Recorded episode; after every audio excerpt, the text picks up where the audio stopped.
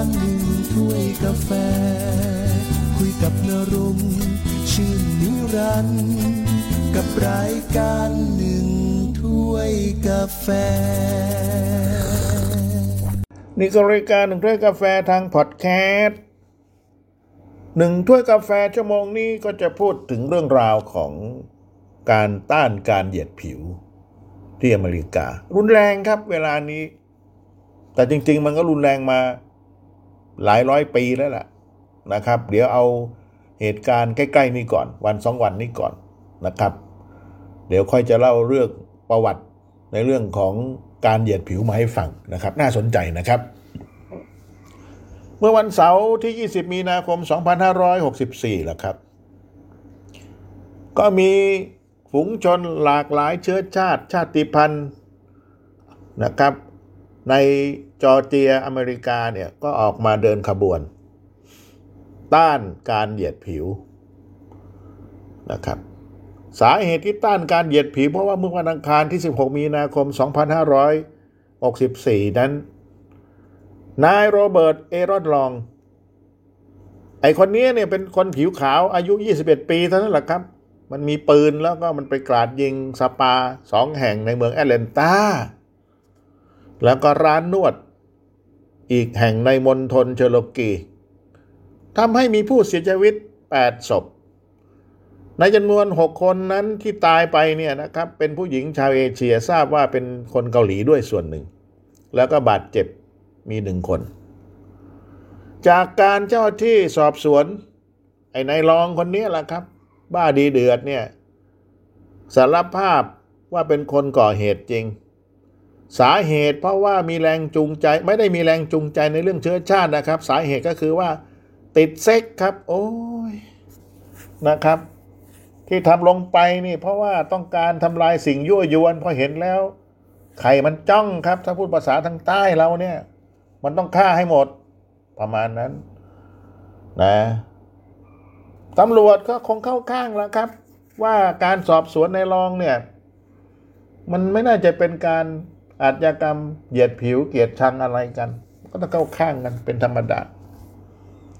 นะครับ เมื่อปีที่แล้วสมาชิกรัฐสภาจอร์เจียผ่านกฎหมายอาชญากรรมความเกลียดชังออกมาแล้ว อนุญาตให้เพิ่มโทษ การกระทำผิดที่มีแรงจูงใจจากเชื้อชาติ สีผิว ศาสนา ชาติกำเนิดเพศ รสนิยมทางเพศหรือความทุกพลภาพของเหยื่อนะ ก็เพิ่มโทษมาไอ้ในนายรอมันก็ต้องบอกว่าฉันไม่ได้เหยียดผิวถ้าเหยียดผิวข้อหานี้มันไม่ไม่มาก มันมากนะครับ แต่ว่าถ้าบอกว่าไม่เหยียดผิวเนี่ยมันจะน้อยมึงก็หลบเลี่ยง แต่คนตายเป็นชาวเอเชียตายแล้วครับ ถูกยิงตายตั้งหกศพไม่น้อยนะครับฆ่าคนตายขนาดนี้ ทีนี้ทางฝ่ายผู้เดินขบวนคือเหงียน ซึ่งเป็นตัวแทนผู้หญิง และก็ชุมชนชาวผิวสีคนเวียดนามที่ไปอยู่ในอเมริกาก็บอกว่า ไม่ว่าจะพยายามเสกสรรปั้นแต่งอย่างไรความจริง มันก็เป็นความจริงนั่นแหละ สิ่งที่เห็นนั้นเป็นการโจมตีชุมชนชาวเอเชียที่อยู่ในอเมริกา แล้วก็ตั้งข้อสังเกตว่ามือปืนมันพุ่งเป้าไปที่ธุรกิจของผู้หญิงเอเชียไม่ยิงคนอเมริกันนี่ แล้วก็เรียกร้องให้ผู้ร่วมชุมนุมนี่รวมพลังให้เกิดความยุติธรรม ให้เหยื่อทั้งหมด เพราะว่าลัทธิคนขาวเป็นใหญ่ ไม่เฉพาะนะครับ ที่จะมากดดันบีบคั้นชาวเอเชีย คนผิวดำเขาก็ทำเหมือนกันนะนอกจากนี้ยังมีประชาชนอีกหลายร้อยคนชุมนุมกันที่แอตแลนตาพาร์คและก็เดินขบวนไปตามท้องท้องถนนนะครับ แล้วก็ร้องตะโกน บอกว่าหยุดเกลียดชังคนเอเชียนั่นทางด้าน เบอร์นาร์ดตง ซึ่งแกเป็นนักศึกษาจอร์เจียเทคนะครับวัย 24 ปีมาจากประเทศจีนนู่นนะก็บอกกับผู้สื่อข่าวว่าที่ออกมาประท้วงนี่เพราะต้องการเรียกร้องสิทธิ์ให้ชนกลุ่มน้อยทั้งหมด ไม่ใช่เพื่อชาวเอเชียเท่านั้นแหละนะครับ เพราะว่าหลายครั้งหลายหนแล้วคนเอเชียนี่ได้แต่เงียบสงบเสงี่ยมเจียมตัวไม่หือไม่อือแต่ตอนนี้ไม่เอาแล้วไม่ไหวแล้วฆ่ากันตายตั้ง แปดศพขนาดนี้นะครับ รู้สึกโกรธ รู้สึกขยะขยแยงต่อการกระทรุนแรงต่อคนเอเชีย ซึ่งถือว่าตอนนี้เป็นชนกลุ่มน้อยนะครับ อพยพมานี่ก็หนีตายกันมาอยู่ที่นี่นะครับอ่าแล้วก็รู้สึกว่ามันก่อการไม่หยุดไม่หย่อนหลายคดีแล้ว คนไทยบ้านเรา ลุงคนหนึ่งอายุ 85 ก็ถูกผลักล้มใช่ไหม นั่นแหละเสียชีวิตกันไปจากสงขลาเนี่ยไปอยู่กับลูกเขยที่นั่นนะก็ตาย ทีนี้ทางด้านแคมเดนฮันซึ่งเป็นผู้หญิงผิวดำวัย 28 ปีที่ออกมาร่วมประท้วง ต่อต้านการเหยียดเชื้อชาติ และก็จัดกิจกรรมเพื่อสนับสนุนผู้หญิงผิวดำที่ตกเป็นเหยื่อความรุนแรงของตำรวจ ก็บอกว่าที่ว่าไปร่วมชุมนุมเนี่ย ก็เพื่อแสดงออกเป็นหนึ่งเดียวระหว่างคนผิวดำและคนเอเชียนะจับมือกันแล้ว เมื่อก่อนเนี่ยคนผิวดำเขาถูกกดขี่ข่มเหงมานานนะครับ ขอจับมือกับชาวเอเชียหน่อยเถอะนะเพราะถือว่าเป็นการกระทำที่ไม่ถูกไม่ควรในการเข็นฆ่าให้อาสันกันเนี่ยนะครับ ว่าภูมิหลังเราก็มาคล้ายๆกันจากบ้านจากเมืองมานะครับ นอกจากนั้นยังมีการชุมนุมอีกหลายเมืองทั่วอเมริกาไม่ว่าจะเป็นที่ซานฟรานซิสโกก็มีผู้คนหลายร้อยคนรวมตัวกันใจกลางย่านไชน่าทาวน์ในพอร์ตสมัทสแควร์เพื่อไว้อาลัยให้กับเหยื่อที่ถูกยิงกราดในแอตแลนตานะครับ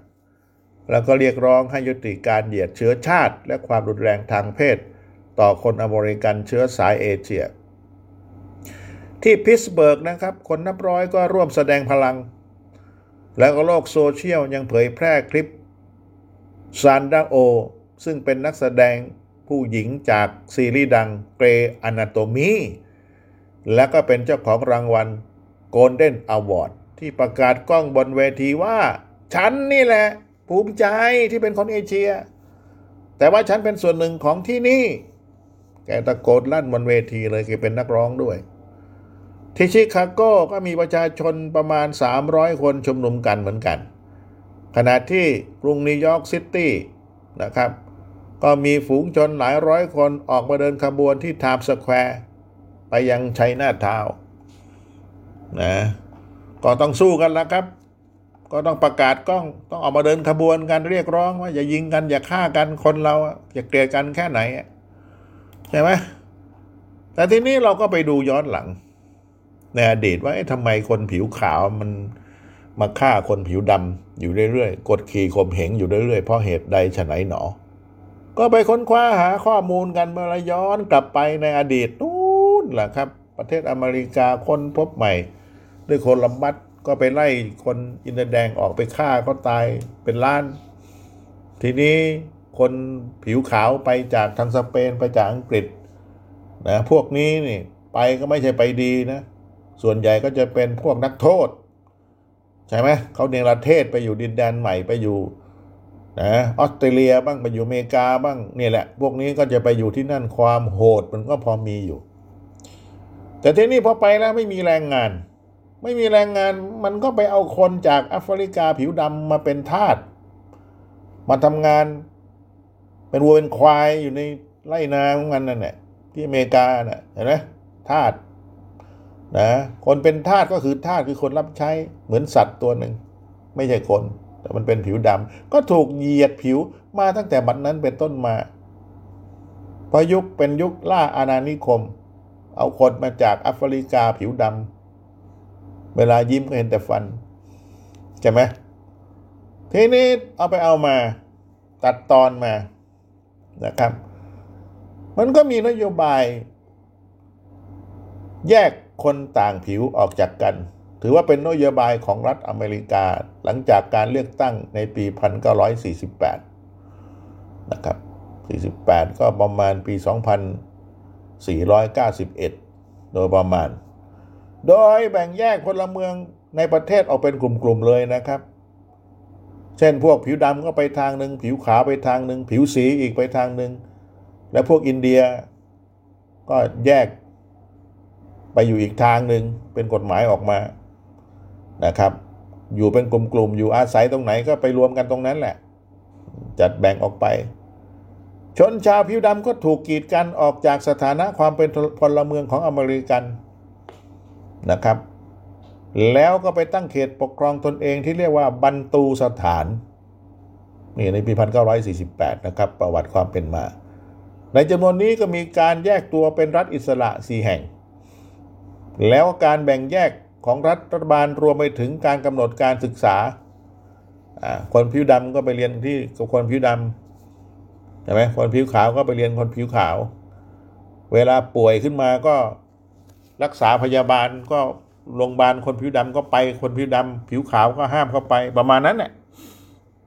นะครับการบริการสาธารณะต่างๆ โดยที่คนผิวดำจะได้รับการบริการที่ด้อยกว่าคนผิวขาว เป็นมานานแล้ว ทีนี้การแบ่งแยกผิวนี้ทำให้เกิดความขัดแย้งในประเทศอย่างรุนแรง กลายเป็นการลุกฮือประท้วง และต่อต้านติดต่อกันจำนวนมาก ซึ่งถูกรัฐบาลสั่งปราบปราม และก็จำคุกบรรดาผู้นำขบวนการต่อต้านแบ่งแยกผิวนี้เป็นจำนวนมาก และเวลานี้นะครับ ชั่วโมงนี้นี่การกระจาย การเกลียดชังมันพือไปมากมายแล้วนะครับ มันกระพือไปมากมาย ไปฝังอยู่ในหัว คนผิวขาวนะครับ ทีนี้มันก็มีเรื่องขึ้นมาในอดีต เหตุการณ์ปี 1955 มีหญิงผิวสีคนหนึ่ง แกชื่อว่าโรซาปาร์คถูกจับครับ เนื่องจากว่าปฏิเสธที่จะลุกให้คนผิวขาวนั่งครับ เหตุเกิดบนรถเมล์ที่เมืองมอนโกเมอรีนะครับ เป็นสิ่งที่ทำให้การเรียกร้องสิทธิพลเมืองมันเริ่มขึ้นมา ถูกจับครับ นี่ขนาดไม่ลุกให้คนผิวขาวนั่งนะ แกก็นั่งแกมานะครับ จึงทำให้คนผิวดำในรัฐมอนโกเมอรีเนี่ยออกมาบอยคอตรถโดยสารประจำทาง ซึ่งมาร์ตินลูเทอร์คิงจูเนียร์ คนนี้แกเป็นฐานะบาทหลวงนะครับ ได้เป็นสื่อกลางที่เรียกร้องชุมชนเข้าร่วมประท้วงอย่างสงบ ร่วมชุมนุมประท้วงต่อต้านการแบ่งแยกชนชั้นและสีผิว ท้ายที่สุดศาลสูงตัดสินให้การแบ่งแยกที่นั่งรถโดยสารประจำทางเนี่ยเป็นเรื่องขัดต่อกฎหมาย ไม่เท่าเทียมกัน เออศาลเขาก็ยังเป็นกลางอยู่นะ หลังจากประสบความสำเร็จในการต่อสู้ในตอนนั้นมาร์ตินลูเทอร์คิงจูเนียร์ก็เริ่มเป็นนักเทศน์ เพราะว่าแกเป็นบาทหลวง เทศน์ไปเรื่อยไปยังกลุ่มผู้นำชุมชนคนผิวดำนะครับ แล้วเขาก็ชนะใจคนผิวดำผิวสีนะครับ แล้วเขาเป็นคนพูดดีเสียงดีนะครับ พูดออกไปคนก็ศรัทธาแล้วเนี่ย ก็ทำให้มาร์ตินลูเทอร์คิงจูเนียร์เป็นที่นิยมชื่นชอบ ของคนผิวดำเป็นอย่างยิ่ง ในวันที่ 4 เมษายน ปี 1968 มาร์ตินลูเทอร์คิงจูเนียร์นะครับ ก็ถูกรับประทานด้วยลูกปืน เพราะคนผิวดำเกลียด เอาปืนไปให้กินตายครับทีนี้ถูกยิงตาย เพราะว่ามาร์ตินลูเทอร์คิงจูเนียร์เนี่ยแกต่อสู้เพื่อสิทธิพลเมืองผิวดำในอเมริกานะครับ สุดท้ายแกก็ตายด้วยลูกปืน สิ่งที่มาตินดูทึกคิงจูเนียได้พูดไว้และเป็นมรดกตกทอดให้คนผิวดำอเมริกัน มาจนถึงทุกวันนี้ก็เป็นคำพูดที่น่าคิดเหมือนกัน โดยมาตินดูทึกคิงจูเนียบอกว่าข้าพเจ้ามีความฝันว่าสักวันหนึ่งลูกหลานของอดีตทาสและลูกหลานของอดีตผู้ครอบครองทาส จะมีโอกาสมานั่งร่วมโต๊ะ ฉันพี่น้องบนเนินเขาสีแดงแห่งรัฐจอร์เจียร่วมกัน ข้าพเจ้ามีความฝันว่าสักวันหนึ่งลูกๆ ทั้งสี่คนของข้าพเจ้า จะได้ใช้ชีวิตในประเทศที่พวกเขาไม่ถูกตัดสินที่สีผิว แต่หากตัดสินที่การกระทำนะครับ นี่คือคำพูดของมาร์ตินลูเทอร์คิงจูเนียร์นะครับ ก็น่าสนใจคืออยู่ร่วมกันอย่างสันติทำไมต้องแยกว่าคนนั้นเป็นผิวดำผิวขาว นะครับ หรือคนเอเชีย มานั่งกินข้าวด้วยกัน ฝันเป็นอย่างนั้นนะครับ แล้วล่าสุดนะครับ ปีที่แล้วจำได้ไหมก็ครั้งหนึ่งนะครับ แต่ก่อนหน้านู้นในปี 1968 ประธานาธิบดีจอร์นสันครับ ประกาศกฎหมายในเรื่องสิทธิความเท่าเทียมทางเพศ เชื้อชาติและศาสนาหลังจากการเสียชีวิตของมาร์ตินลูเทอร์คิงจูเนียร์ที่แกถูกยิงตายก็ตาม เวลาก็ผ่านไปแล้วมากกว่า 52 ปีแล้วนะแต่ว่าคนผิวดำอเมริกันก็ยังเรียกร้องสิทธิความเสมอภาคอยู่แปลว่าที่ผ่านมามันก็ไม่เสมอภาคสักเท่าใด ยังเป็นที่เกลียดชังอยู่นะและมันเพิ่มขึ้นมาปี 2020 คือปี 2563 ปีที่แล้วนี่เอง ก็เป็นเรื่องเจ็บปวดกับคนผิวดำอีกครั้งหนึ่ง เพราะว่าตอนนั้นเนี่ยเกิดการเสียชีวิตของจอร์จ ฟลอยด์จำได้ไหมล่ะนะครับ ตายครับ จากการทำเกินกว่าเหตุของตำรวจที่เมืองมินิแอโพลิสรัฐมินิโซตาของอเมริกา เอาเข่าไปกดคอแกตายครับ จอร์จ ฟลอยด์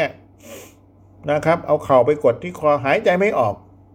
ตายครับ คลิปก็ถ่ายไว้ได้ และกลายเป็นกระแสวิพากษ์วิจารณ์ไปทั่วประเทศ และกลายเป็นว่าคนผิวดำลุกฮือขึ้นมาเผาบ้านเผาเมืองอยู่ช่วงหนึ่งปีที่แล้ว ในสมัยโดนัลด์ทรัมป์เป็นประธานาธิบดีจนกระทั่งว่าโดนัลด์ทรัมป์จะเอาทหารมาปราบนะเรื่องที่สุดมันก็เงียบๆไป ในตอนนั้นนี่เป็นเหตุสะเทือนใจมากของคนผิวดำ นะครับ โดยจอร์จ ฟลอยด์นี่แหละ แกเป็นคนผิวดำแล้วถูกกดคอตายนะเป็นการตายโดยไร้อาวุธ ซึ่งคล้ายๆกับในปี 1914 ที่นายเอริกการ์เนอร์เป็นชายชาวผิวสีไม่มีปืนไม่มีอาวุธไม่มีอะไรเลย เสียชีวิตระหว่างถูกเจ้าหน้าที่ตำรวจนิวยอร์กล็อกคอครับล็อกคอนี่ตายได้เหมือนกันนะหายใจไม่ออกเนี่ยนะครับ นายเอริกการ์เนอร์แกบอกตอนที่จะหายใจไม่ออก และก็จอร์จ ฟลอยด์บอกว่าก่อนตายบอกว่าผมหายใจไม่ออกนะผมหายใจไม่ออกครับ จะตายแล้ว ถูกกดคอ แล้วคำนี้จึงเป็นคำที่สะเทือนใจสำหรับคนผิวสี คนผิวดำคนเอเชีย เป็นอย่างยิ่งนะครับ นี่คือความไม่เที่ยวความไม่เที่ยวเท่าเทียมกันนะแหมคุณนรงไม่เท่าเทียมกันแล้วครับในอเมริกา ต่างคนต่างมาแล้วก็มาอยู่ แล้วคนผิวขาวฉันต้องเป็นใหญ่ คนผิวดำต้องเป็นทาสเสมอไปจะมาเสมอหน้าเทียมหน้าเทียมตากันได้ยังไง แล้วตอนนี้กระแสเกลียดชังคนเอเชียหนักครับทีนี้มาหาคนเอเชีย เพราะว่า มากล่าวหาคนเอเชียว่านำโรคโควิด -19 ไประบาดในอเมริกา ประมาณนั้นแหละครับ ดูดิครับ คนพานมันก็จะพานตลอดนั่นแหละ มันก็เหมือนหมาป่า ใช่ไหมเคยฟังนิทานเรื่องหมาป่ากับลูกแกะไหม คือหมาป่าอยู่ต้นน้ำลูกแกะอยู่ปลายน้ำทีนี้หมาป่าเนี่ย มันอยากกินลูกแกะ มันก็หาเหตุไม่ได้ คือจะขย่ำเลยมันก็ยังมีจัญญาบันอยู่ มันต้องมีข้อเหตุหาเหตุให้ฟังว่ามันจะฆ่าแกะได้ยังไง มันก็บอกแค่ลูกแกะว่าเอ้ยจะลูกแกะเอ้ยแกทำน้ำคุณนี่แกอยู่ต้นน้ำนะหมาป่านะครับ ลูกแกะก็เงยหน้าขึ้นมา หน้าเศร้าส้อยว่าเฮ้ยฉันก็อยู่ปลายน้ำนะมันจะขุนได้ยังไง ดูแกดิถีบนะให้มันขุนอยู่เนี่ยนะครับ นี่คือการหาเหตุครับ เหตุที่จะฆ่า อันนี้ก็เหมือนกันคนผิวขาวก็บอกว่า นะ พวกแกนี่คือคนเอเชียเนี่ยนำเชื้อโรคไวรัสโควิด -19 เข้ามาในอเมริกาเนี่ย พวกแกนะครับ ที่นำมาเนี่ยแล้วคนตายเป็นร้อยร้อยล้านเนี่ย ในเวลานี้ทั่วโลกเนี่ย และอเมริกาก็ตายไปเยอะเป็นล้านเนี่ย ก็มาจากพวกแกทั้งนั้นแหละ พวกแกต้องตายประมาณนี้ก็เอาปืนไปยิงเขา แล้วก็บอกว่าที่ยิงเนี่ยเพราะว่ามันเกี่ยวกับเพศเห็นแล้วไข่ลุกก็เลยต้องฆ่าทิ้ง ไข่จะได้ไม่ลุก เออ ประมาณนี้มันมีอย่างนี้ด้วยนะครับ มันมีอย่างนี้ด้วย นี่คือเหตุการณ์ที่เกิดขึ้นในอเมริกา เพราะฉะนั้นหลายคนใฝ่ฝันอยากไปอเมริกาไปตั้งรกรากไปหาแผ่นดินใหม่ น่าจะมีความสุขสงบสีวิไลขี่มอไซค์ชอปเปอร์คันใหญ่ๆเหมือนในหนัง นั่นเป็นในหนังครับ เห็นไหม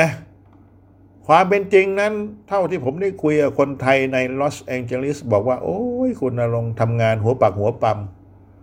ใช้คำว่าทำงานหัวปักหัวปั๊มนะครับนะบุคคลที่เคยเป็นนักร้อง อย่างคุณสัญชัยอโกรานนท์คนสงขลาไปอยู่ที่ลอสแองเจลิสเขาอยู่ที่นั่นเขาก็ร้องเพลงไปด้วยทำหนังสือพิมพ์ไปด้วย ที่ดินก็แพงค่าเช่าที่ก็แพงอะไรก็แพง นะครับ สุดท้ายแกก็เครียดกันไปสวรรค์แล้วไปอยู่อีกภพหนึ่งแล้วทำงานหัวปักหัวปั๊มนะมันไม่เหมือนบ้านเรา บ้านเรายังมีที่ดินทำกิน บ้านเราก็ยังมีญาติพี่น้อง เดือดร้อนอะไรมาก็กลับบ้านอย่างภูเก็ตบ้านเรา นักท่องเที่ยวไม่มาก็ขนของกลับบ้านนะครับ ไปทำไร่ไถนาปลูกผักพืชอะไรกินจเจริญรุ่งเรืองก็กลับมาที่บ้านอีก อิสระเสรีภาพครับ จะอาอะไรอีกกับประเทศไทยผมว่าไรพวกที่มาเดินขบวนประท้วงกันอยู่เนี่ย ก็ใช้ไม่ได้ ดูหน่อยอะไรเป็นหลักของบ้านเมืองนะครับ หลักของบ้านเมืองมีมานานแล้วก็ต้องยึดไว้ก่อน ใช่ไหมครับ แล้วประเทศชาติถ้ามันไม่มีความสงบร่มเย็นแล้วมันจะเจริญได้ยังไง มันจะไปกันได้ยังไง มันก็ขัดแข้งขัดขากันอยู่ชั่วโมงนี้นะครับ แต่ยังไงแล้วแต่ประเทศไทยก็ยังดีอยู่ครับ ยังไปได้อยู่ไม่เหมือนกับพม่า สู้กันไปสู้กันมา แย่งชิงอำนาจ อันหนักเลยครับ พม่าเนี่ยไม่จบไม่สิ้นกัน เอาละครับ นี่คือรายการหนึ่งถ้วยกาแฟทางพอดแคสต์มีเป็นประจำแล้วครับ ทุกวันช่วงสายๆกับผมนรงชื่นนิรันดร์ในชั่วโมงนี้เอาไว้แค่นี้ก่อน สวัสดีครับ